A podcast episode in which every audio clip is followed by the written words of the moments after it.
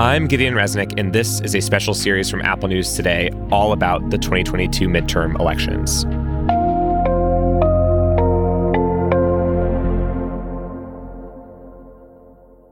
Earlier this year, it seemed almost inevitable that Republicans were poised to win, and to win big in November, buoyed by the president's low approval ratings and high inflation.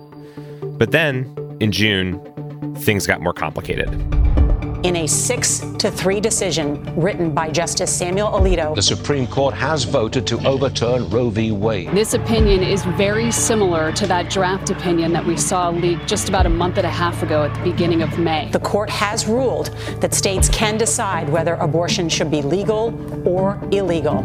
The Supreme Court overturning Roe v. Wade upended the expectations for the midterms. Over the summer, there were a number of special elections where Democrats outperformed President Biden's 2020 margins. And voters in Kansas, a typically conservative state, overwhelmingly voted down a constitutional amendment that would have taken the right to an abortion out of the state's constitution. This dynamic is playing out in other contests across the country as well. To name a few, in Pennsylvania and Michigan's gubernatorial races, in a key Wisconsin Senate race, and in the contest between Republican Herschel Walker and Democratic incumbent Raphael Warnock, who are running for the U.S. Senate in Georgia.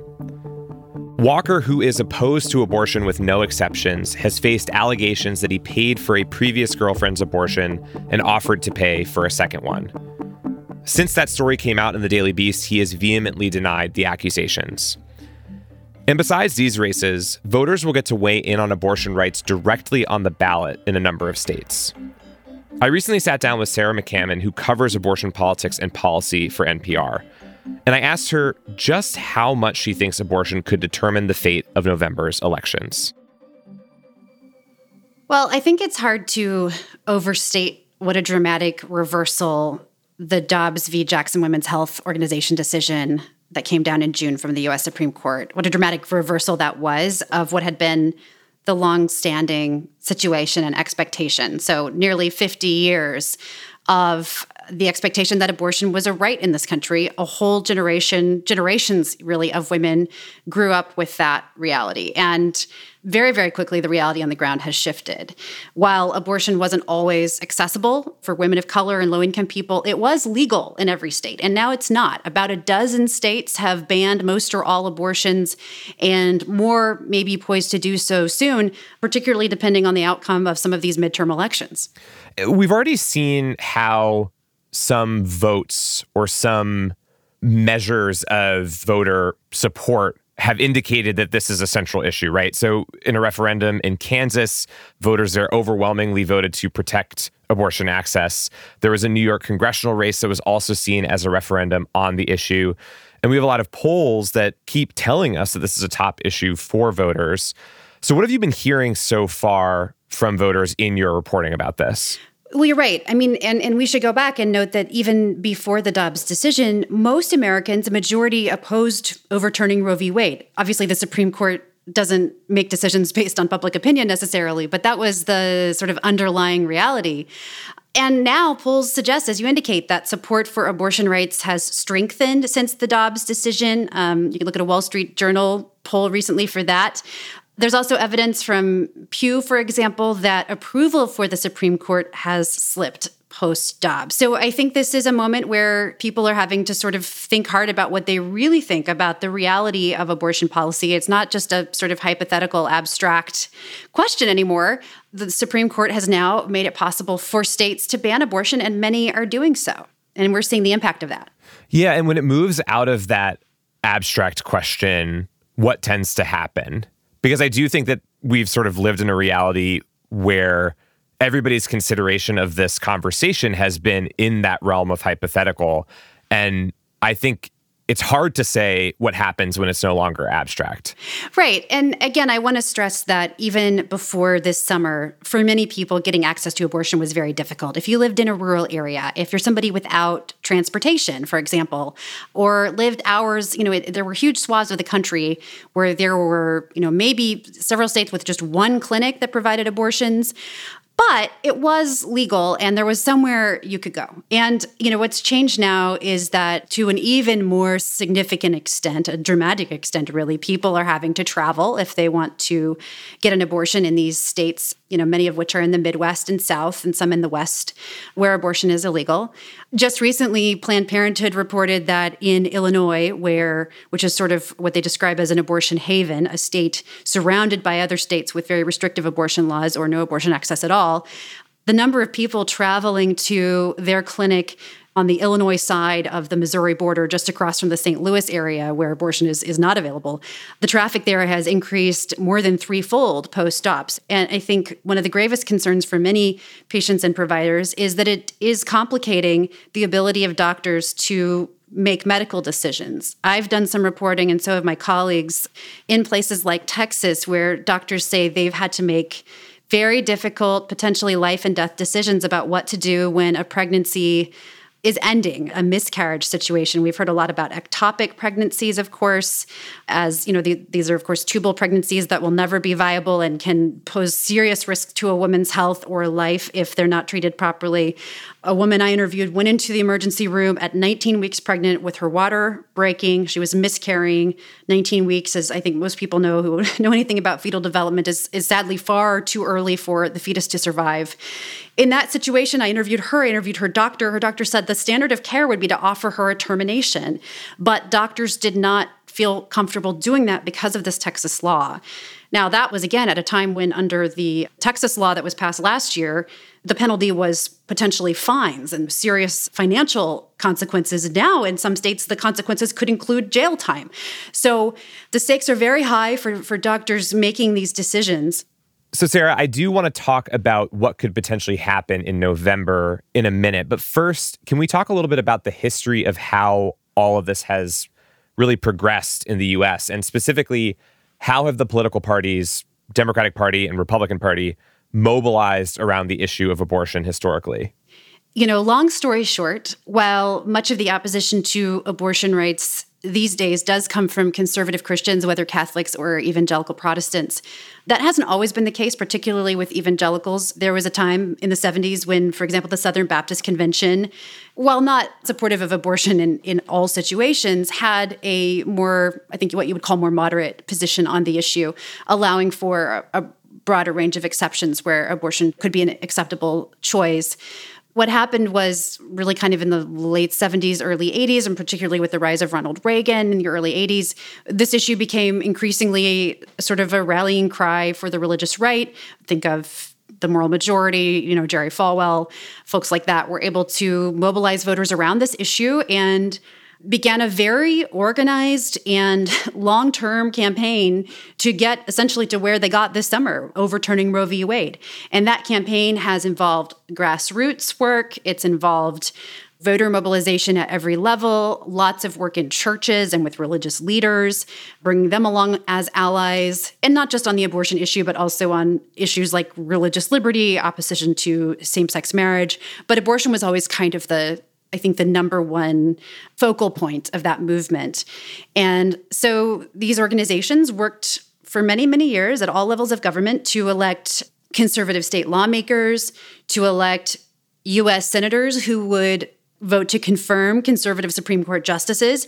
Then I covered the Trump campaign in 2016 for NPR, and this was something I heard about all the time from particularly voters who said, you know, I don't really feel great about Donald Trump, you know, his tone, his history, whatever, but but the Supreme Court is what I'd hear a lot. And often Supreme Court seemed to me to be a stand-in primarily for abortion. Trump delivered for the religious right, right? He he was able to choose three justices, and that is why we are where we are today with with Roe v. Wade no longer the law of the land. Yeah, and it sounds like then for quite some time, Republicans were really able to use abortion to galvanize their base. You're saying even when people may have been a little uneasy about the candidate himself in this case. So, how has the decision in Dobbs change that going into these midterms? I would point to Kansas. And I think there are signs that for some voters, again, the sort of seeing the reality of what these laws means might be pushing them a little bit. McCammon is referring to a proposed state constitutional amendment that was up for a vote in Kansas in August. It was the first state to vote on abortion rights since the Dobbs decision. The amendment would have said that there was no right to an abortion in Kansas, and it got voted down in an overwhelming fashion. Nearly 60% of voters rejected it in a state that is relatively conservative, which was seen as a pretty stunning rebuke of the Supreme Court's decision to overturn Roe v. Wade. McCammon says that at least anecdotally, the abortion ruling does seem to be changing people's minds just for one example, you know, I grew up in Kansas City, Missouri, which for people who don't know Kansas City, it's it's right on the state line uh, on the Missouri side, and, and there are suburbs that go into Kansas. So I grew up going to church in Kansas, and you know, I still got friends back home. And one of my friends texted me soon after the vote in Kansas, just sort of pouring out her thought process about how she wrestled with that issue. You know, she said, Look at little Kansas pulling through last night on the vote. I felt like I was being super rebellious with my vote. And ironically, in the line I stood in, I was surrounded by men on either side. I just wanted to scream, You don't know what it's like to give up your body for years. You have no idea. I cried in my car. It's just so complicated. The kicker was the 10 year old case. She's talking about the 10 year old girl from Ohio who had to travel to Indiana for an abortion. She was a rape victim at age 10, and um, Ohio's abortion ban went into effect right at the time that she needed an abortion. So she had to travel across state lines and her story became you know the center of kind of a national controversy. So my friend says the kicker was a 10 year old case. They didn't take care of her and they certainly won't take care of me if i need another d&c for miscarriage which is already heartbreaking. You know and, and this is a friend of mine who says she's a republican. She described in this really heartfelt text message going to the pool with other moms other suburban kansas moms and having these really wrenching conversations because i think for a lot of them you know people who may have seen this issue one way to see the again the reality of it being manifest it puts it into focus in a different way. Democrats are really starting to campaign quite heavily on this. According to reporting from the ap at the end of september Democrats had invested 20 times the amount in TV ads referencing abortion than they had in the 2018 midterms. That figure was also bigger than the Republican Party's combined national investments in ads relating to the economy, crime, immigration. So those seem like really interesting dynamics, given that just a few years ago, Republicans would be the ones who would be more overtly campaigning on abortion, and, and Democrats did not necessarily have that opening to really make it the focus of their campaigns. Yeah, I think what you're seeing is Democrats they're up against a couple of realities. One, obviously this is a midterm and so historically midterms are not great for the party in power. So that's a challenge. Two, the economy's been difficult, right? Mm-hmm. The last several months. I mean, inflation's been all over the place. Gas prices are, are down a bit, but but they were very high for a while there. And there's just a lot of uncertainty. And so that's something that Democrats have to offset. The abortion issue, I mean, again, this is a historic moment where suddenly what had been a right for almost 50 years is no longer a right, right. unless a state decides that it is. And so, yes, Democrats are spending tens, hundreds of millions of dollars uh, messaging around this issue, especially in key states. We're seeing groups like NARAL and other abortion rights groups as well spending spending heavily. I think it is an issue where Democrats see an opportunity to persuade voters, and they have good reason to think that. Again, looking at what happened in Kansas, a red state, where voters were clearly, you know, not ready to go along with some anti-abortion activists who wanted to further restrict abortion in that state. To the point of Democrats kind of being on the offensive here on this issue in a lot of respects, do you think that Republicans anticipated this current political reality that they would be facing? You mentioned the fact that throughout the year there was this sort of preconceived notion that the economy would be kind of the major talking point. Historical trends would suggest that Republicans would have kind of an upper hand this year. Do you think that they predicted this moment that we're in? Well, I think the big question is, you know, the, the, the metaphor that everyone's used to talk about this is has the dog caught the car? And this has been such a galvanizing issue for voters for so long that I think we won't really know for a number of years. It's not going to just be about one election. A lot of these fights are going to continue in state legislatures. And there will be more efforts next year as many states reconvene for their state legislative sessions to tweak existing abortion laws. I've already talked to you know advocates who who want to see state lawmakers try to find ways to uh, if not restrict people from crossing state lines which is very difficult to do sort of get at some of the interstate issues that this raises. For example the mailing of abortion drugs into states where abortion is illegal. That's something i spoke to an advocate in texas about recently. He said that's something he really wants his state lawmakers to work on trying to clamp down on and then you'll see, you know, states like California just passed a legislative package designed to expand access to abortion and doing that, for example, through expanding the number and the types of providers who can provide abortions, that kind of thing. So we're going to continue to see a tug of war over this issue. And I think that First of all, the states where abortion is heavily restricted are already pretty red states. So we're going to see, I think, an intensification of the polarization that we see in so many areas and along so many issues in this country already. But how it shakes out long term as more and more states implement these bans and more voters see the impact of them, I, I don't know. I don't want to really predict because I think, you know, it, there is a scenario in which this could become a new normal and people could get used to it. And also, you know, keep in mind that wealthier people will always be able to travel and will always be able to find a way.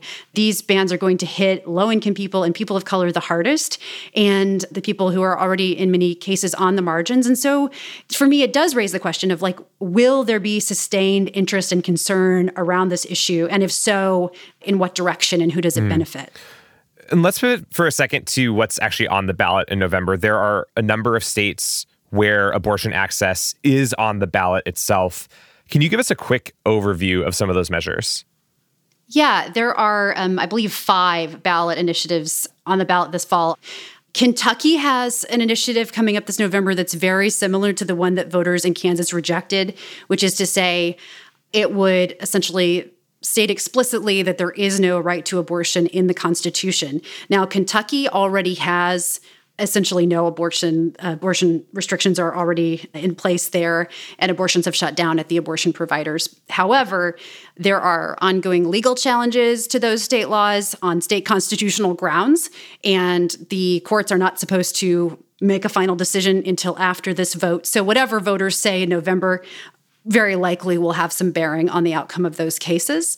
Michigan has, I think, probably the other most noteworthy ballot initiative it's in the other direction. This was a citizen led effort to try to protect abortion access in the state constitution.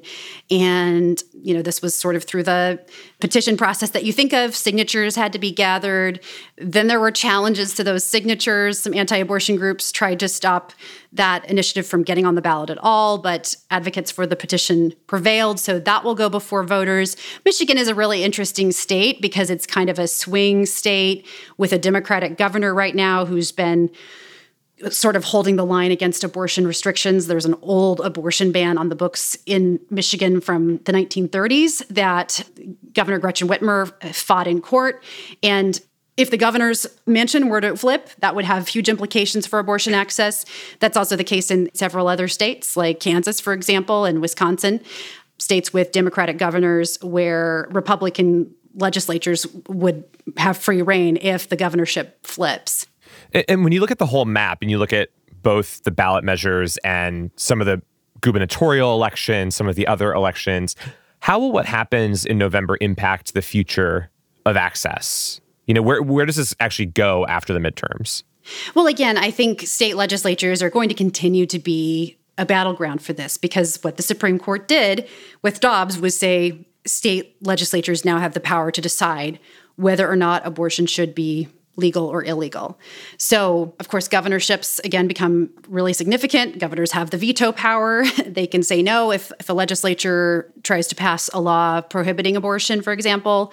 They also can advocate, as they have in some states, for abortion protections and expansion of abortion services. So, state legislatures will be really key.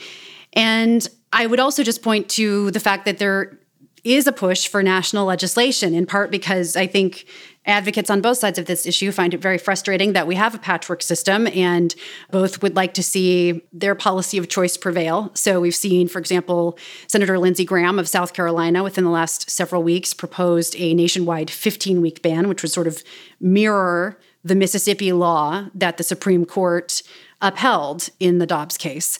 That would ban abortion nationwide after 15 weeks. Now, there aren't the votes in Congress for that now for either side, but I think this is something in terms of the long term game, the long term effort here that both sides have their eye on. And, you know, when I've talked to people about this question, you know, would there ever be a nationwide abortion ban? Uh, folks have pointed out to me, well, I think there was a time when people thought that Roe would never be overturned. So it just underscores that every race is important, every election is important. Yeah. And I want to sort of close by returning to a point that we were talking about before, which is that banning abortions has been a major cause for the religious right in the US for years and years. And so I'm curious, as a person who has been covering this for so long, was there ever an expectation from groups within that loose framework that this would actually happen? And and what does it sort of mean for all of them going forward? I think they did. I mean, I can't read anyone's minds, but Mike Pence, when he was running for vice president in 2016, vowed to put Roe v. Wade on what he called the ash heap of history. And I think he meant it. I think that they've all meant it. Whether or not it seemed like a realistic, achievable goal is one question, but I mean, this has been a very strategic movement. It's not a movement that looks like it's just playing, um, and I think that's why they've been so successful because at least at least some of them believed it was possible and that they would eventually succeed. Now, I think the speed with which this has happened in the last several years surprised a lot of people. I remember doing interviews in 2018 with folks who were saying, you know, if the Supreme Court moves to the right, you know, it's not going to be immediate. We're not going to overturn Roe v. Wade right away. There will be sort of incrementalism, incremental changes. But, you know, they got under Trump three nominees confirmed. And so I think the anti abortion movement was able to, within the last few years, move very, very fast to achieve a lot of their goals. Sarah McCammon is a national correspondent for NPR covering abortion politics and policy. We'll have another episode of our special Apple News Today 2022 midterm series next week. Talk to you then.